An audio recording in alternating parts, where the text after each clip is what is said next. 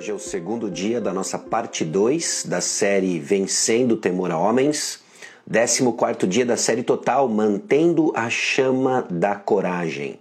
Então, bom dia, são seis, é seis e meia da manhã agora, dia 4 de agosto. Bom dia, Vivi, bom dia, Jonatas, bom dia, Paola, ao pessoal que está entrando, ah, seja muito bem-vindo ao nosso canal. Nós estamos numa série de 12 devocionais referentes a temor a homens. Essa é a parte 2, na verdade. Boa noite, Rosângela. Uh, boa noite, Poliana. Uh, boa noite, bom dia, na verdade, né? Bom dia, Geraldo. Bom dia, Bruno. Uh, bom dia, Jonatas Zeller. Bom dia, Lourdes. bom dia, Paola, mais uma vez. Emanuel, bom dia. Rafael, bom dia. Bom dia, Estela.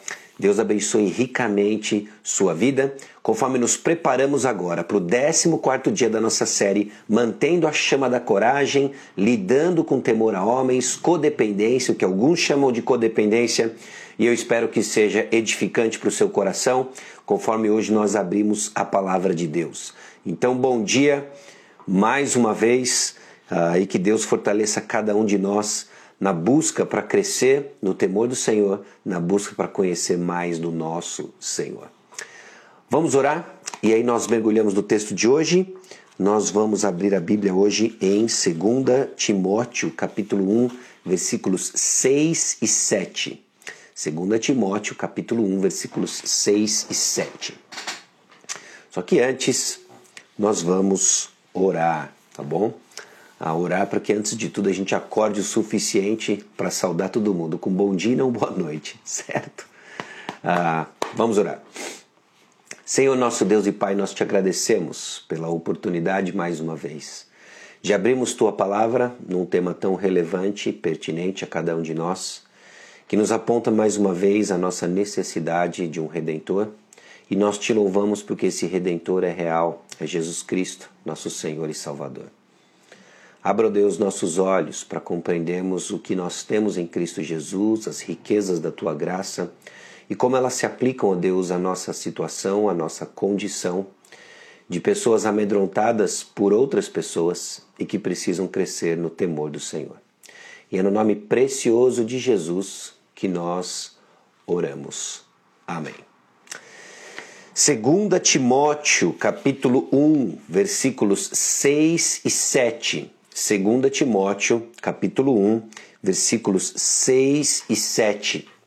Diz o seguinte: Por essa razão, torna a lembrar-lhe que mantenha viva a chama do dom de Deus que está em você, mediante a imposição das minhas mãos, pois Deus não nos deu espírito de covardia, mas de poder, de amor e de equilíbrio.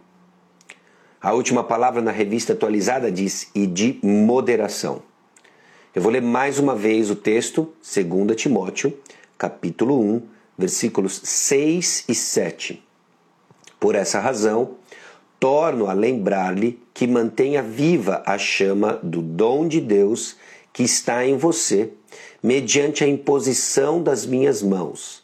Pois Deus não nos deu espírito de covardia, mas de poder, de amor e de equilíbrio, ou de moderação. Bom, essas são palavras do apóstolo Paulo, movido pelo Espírito Santo, para deixar para nós a palavra inspirada de Deus. Como todo e qualquer texto bíblico, como toda passagem bíblica, ela tem uma ocasião histórica.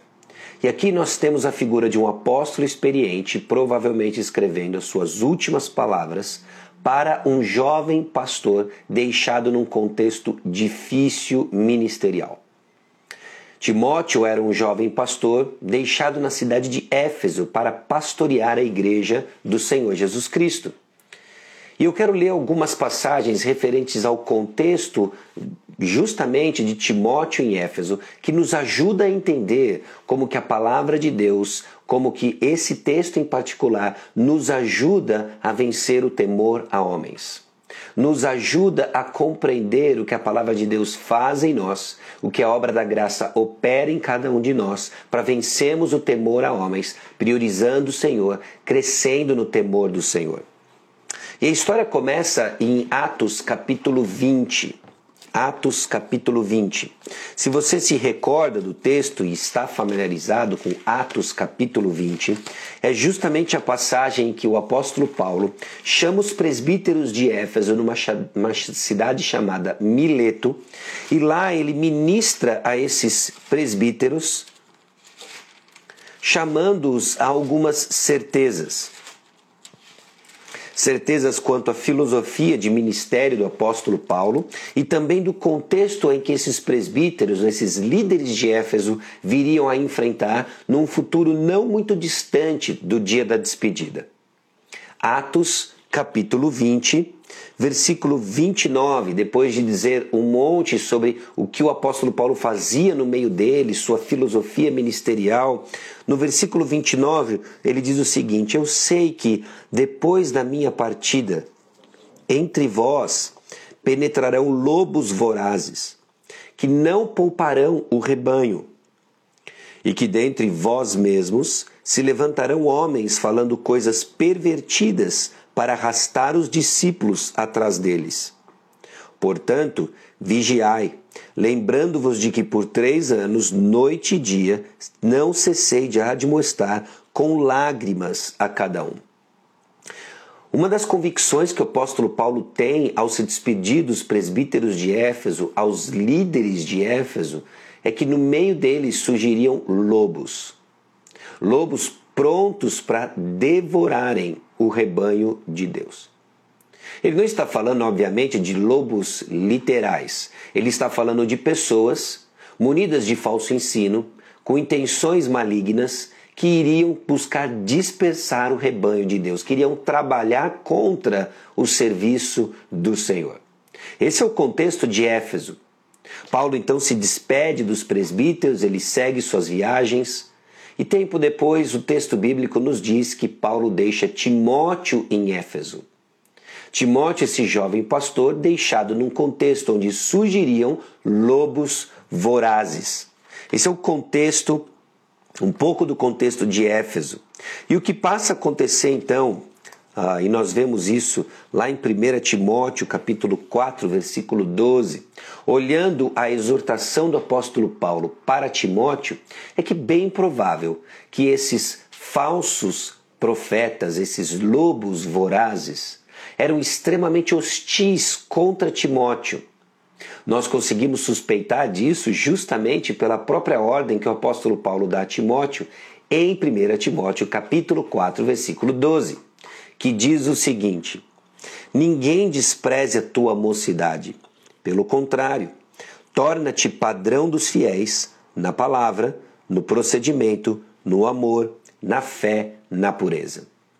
Existem pistas para nós aqui de que justamente aqueles lobos vorazes, que alguns dos nomes são citados nas próprias cartas de Paulo a Timóteo, Himeneu, Fileto, Alexandre, eram homens que desprezavam inclusive a mocidade, a juventude de Timóteo. Homens com falso ensino, hostis, agressivos para com a, justamente a, a juventude de Timóteo e Paulo, inclusive, exorta Timóteo de que agora, se ele quiser viver justamente como Deus o chama a viver, segundo Timóteo 3,12, ora, todos quantos querem viver piedosamente em Cristo Jesus serão perseguidos. Paulo convida Timóteo para viver então como ele viveu, esperando de que ele seria perseguido. Por quem? Por pessoas de dentro da própria igreja pessoas que surgiriam no meio do povo de Deus, mas que não passam de lobos vorazes, buscando dispersar o rebanho, ensinando falso ensino e caminhando na contramão da palavra de Deus. Bom, esse é o contexto que Timóteo foi deixado. E você consegue imaginar quais são as possíveis lutas no coração desse jovem pastor? Senão medo. E ciente disso, talvez até com outros fatos que não nos foram registrados, mas irrelevantes para os nossos propósitos, o apóstolo Paulo olha então e diz: Vou encorajar Timóteo. E ele escreve então Não se esqueça do dom que há em você. Mantenha viva essa paixão, essa chama, porque Deus não nos deu espírito de covardia. Deus não nos deu espírito de medo. No temor a homens, nós tememos o que pessoas vão fazer contra nós. Não só com a nossa integridade física, mas muitas vezes num ataque e violência verbal, muitas vezes com ah, ah, palavras de maledicência, ameaçando e maculando uma reputação. No temor a homens, nós tememos o que pessoas podem fazer conosco. Ontem, no, no, primeiro dia da nossa parte 2, nós colocamos isso em perspectiva justamente com aquele que tem poder de fazer não só algo com o nosso corpo, mas com a nossa alma. Colocamos em perspectiva o temor a homens com o temor do Senhor. Hoje nós olhamos e entendemos que Deus não nos deu um espírito de covardia. E agora o apóstolo Paulo lista três características de cristãos que estão começando a crescer ou que estão crescendo, vencendo o temor a homens e crescendo no temor do Senhor. E tem a ver com a compreensão daquilo que Jesus Cristo fez em nosso favor, tem a ver com a compreensão de algo que não se limita a um conjunto de informações, mas um conhecimento transformador de Deus revelado em Cristo Jesus. Meu irmão, minha irmã, que teme a homens, que teme o que pessoas podem fazer com relação a você, Lembre-se de que Deus não nos deu um espírito de covardia, mas Ele deu para nós um espírito de poder. O primeiro aspecto que o apóstolo Paulo levanta encoraja Timóteo, que está amedrontado diante de ameaças que homens oferecem, é que Deus nos deu um espírito de poder. Existe muito abuso sendo dito por aí com relação ao poder de Deus quase como uma palavra mágica, um, uma espécie de mantra evangélico para se ter aquilo que quer, todas as cobiças do seu coração, invocando o poder de Deus. Um absurdo. E o risco é de não queremos entrar nesse absurdo, deixarmos de falar do poder de Deus que está à disposição do crente em Cristo. Você que luta com relação ao temor a homens, ou aquilo que o mundo chama de codependência, você precisa crescer na compreensão do poder de Deus. O apóstolo Paulo sabe disso e justamente aos Efésios ele ministra uma bela oração em Efésios capítulo 1, para que os olhos dos Efésios sejam abertos para o poder de Deus. Vamos lá para Efésios capítulo 1, e discorrendo justamente sobre as verdades do Evangelho, sobre as verdades do Evangelho ministradas através da Trindade, Deus Pai, Deus Filho, Deus Espírito Santo. Aqui em Efésios capítulo 1, versículo 18 em diante, diz o seguinte: Iluminados os olhos do vosso coração, para saberdes qual a esperança do seu chamamento, qual a riqueza da glória da sua herança nos santos e com a suprema grandeza do seu poder para com os que cremos, segundo a eficácia da força do seu poder, o qual exerceu ele em Cristo, ressuscitando dentre os mortos e fazendo sentar à sua direita nos lugares celestiais. O poder aqui que o apóstolo Paulo chama Timóteo a lembrar que nos foi dado é o poder da ressurreição. É o poder que, quando exercido em Cristo Jesus, o ressuscitou dentre os mortos. É esse poder que nos transforma, é esse poder que nos liberta do temor a homens e nos colocando debaixo do temor do Senhor. Esse temor do Senhor que é desejável, esse temor do Senhor em que nós encontramos verdadeira alegria. Esse temor do Senhor em que nós nos deleitamos e somos chamados a nos deleitar, o temor do Senhor. Meu irmão, minha irmã, Deus não nos deu um espírito de covardia e nós não estamos aqui fazendo declarações de triunfo evangélico fútil e superficial. Nós estamos aqui confessando de que existe um poder disponível ao crente em Cristo Jesus, de que quando ele foi exercido em Cristo, ressuscitou dentre os mortos. Esse poder está disponível a você, esse poder que o Espírito exercita em nós, nos levando a passos de real vitória sobre o pecado, sobre o temor a homens. Você não deve, não precisa ser escravo do temor a homens, do que as pessoas pensam sobre você, porque Deus nos deu um espírito de poder, o espírito da ressurreição para vencer o pecado, abraçar a vida nova que Ele deu em nós. Colossenses capítulo 1 dá mais aspectos justamente sobre esse poder em que o apóstolo Paulo ministra aos colossenses o que ele faz na vida do crente em Cristo. Versículo 10, enquanto ele ora aos colossenses, ele diz: A fim de viverdes de modo digno do Senhor, para o seu inteiro agrado, frutificando em toda boa obra e crescendo no pleno conhecimento de Deus, sendo fortalecidos com todo o poder segundo a força da sua glória, em toda perseverança e longanimidade, com alegria, dando graças ao Pai. Uma vida poderosa, então, é marcada por perseverança, paciência, alegria e gratidão. Essa é uma vida poderosa. Uma vida poderosa não tem a ver com ter os seus sonhos realizados ou gritando eh, palavras positivas e triunfalistas, uma vida poderosa tem a ver com um crente que persevera. Persevera na luta contra o pecado, na luta na restauração dos seus relacionamentos, na luta contra a ansiedade todas as mazelas da sua alma. Esse é um crente que persevera.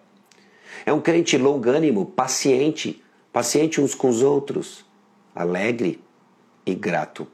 Esse é um crente de uma vida poderosa. É isso que Deus nos deu e não espírito de covardia. Agora, 2 Timóteo capítulo 1, versículo 7 também nos diz algo mais no contraponto dessa covardia, que é o amor. Deus não nos deu um espírito de covardia, mas de poder e de amor.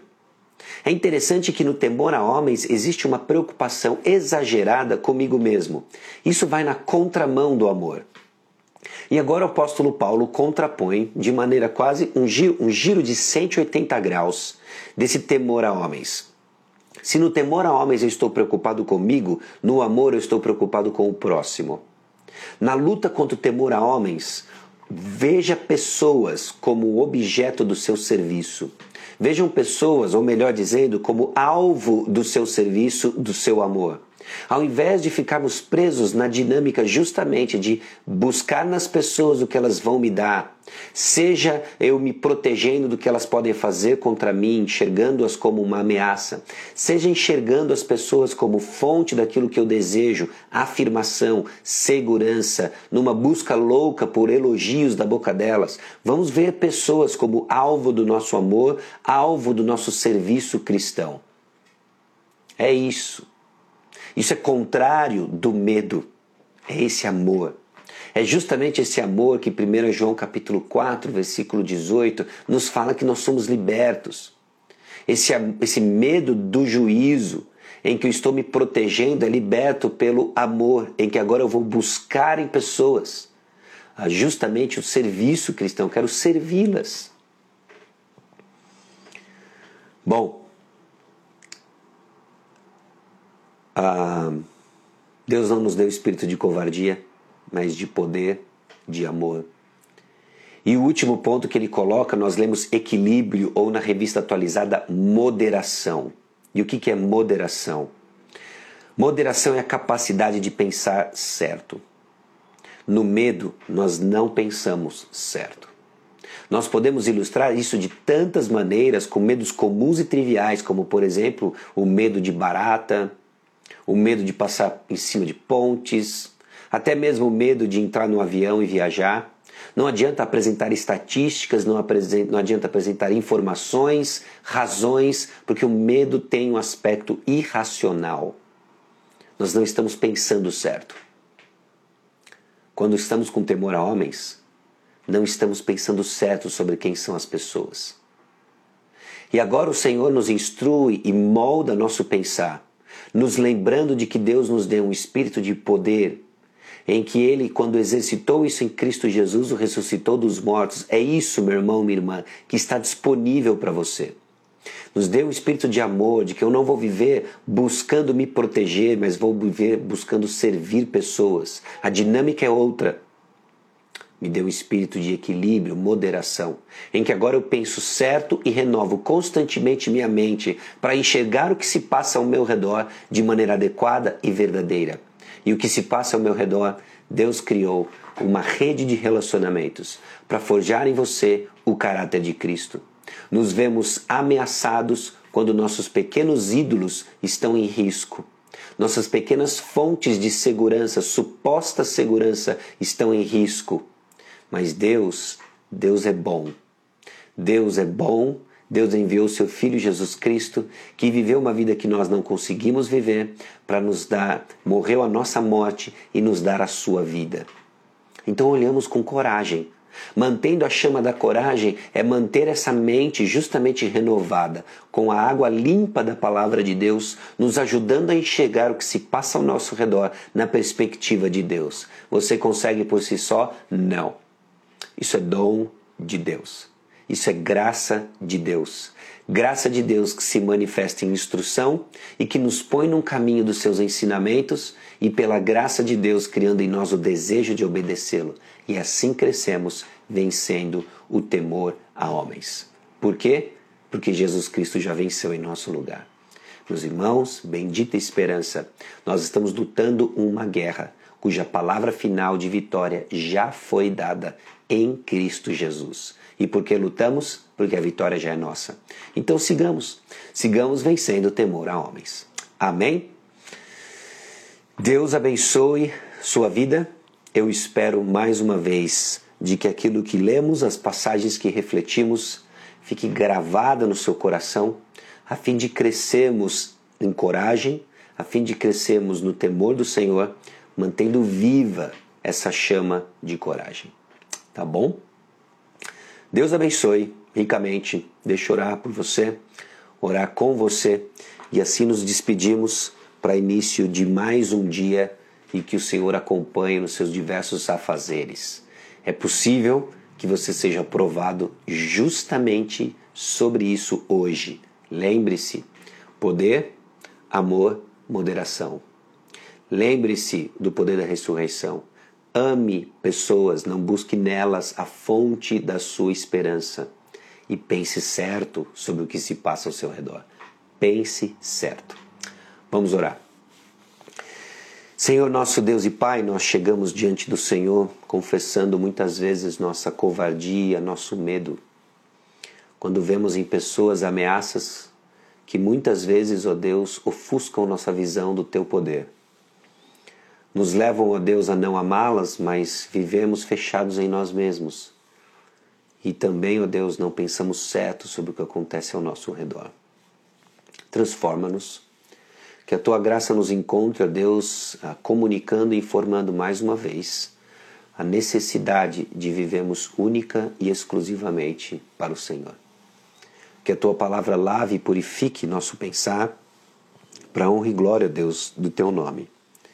No nome de Jesus que nós oramos. Amém. Deus abençoe o seu dia. Até amanhã, seis e meia, se Deus quiser. Tchau, tchau.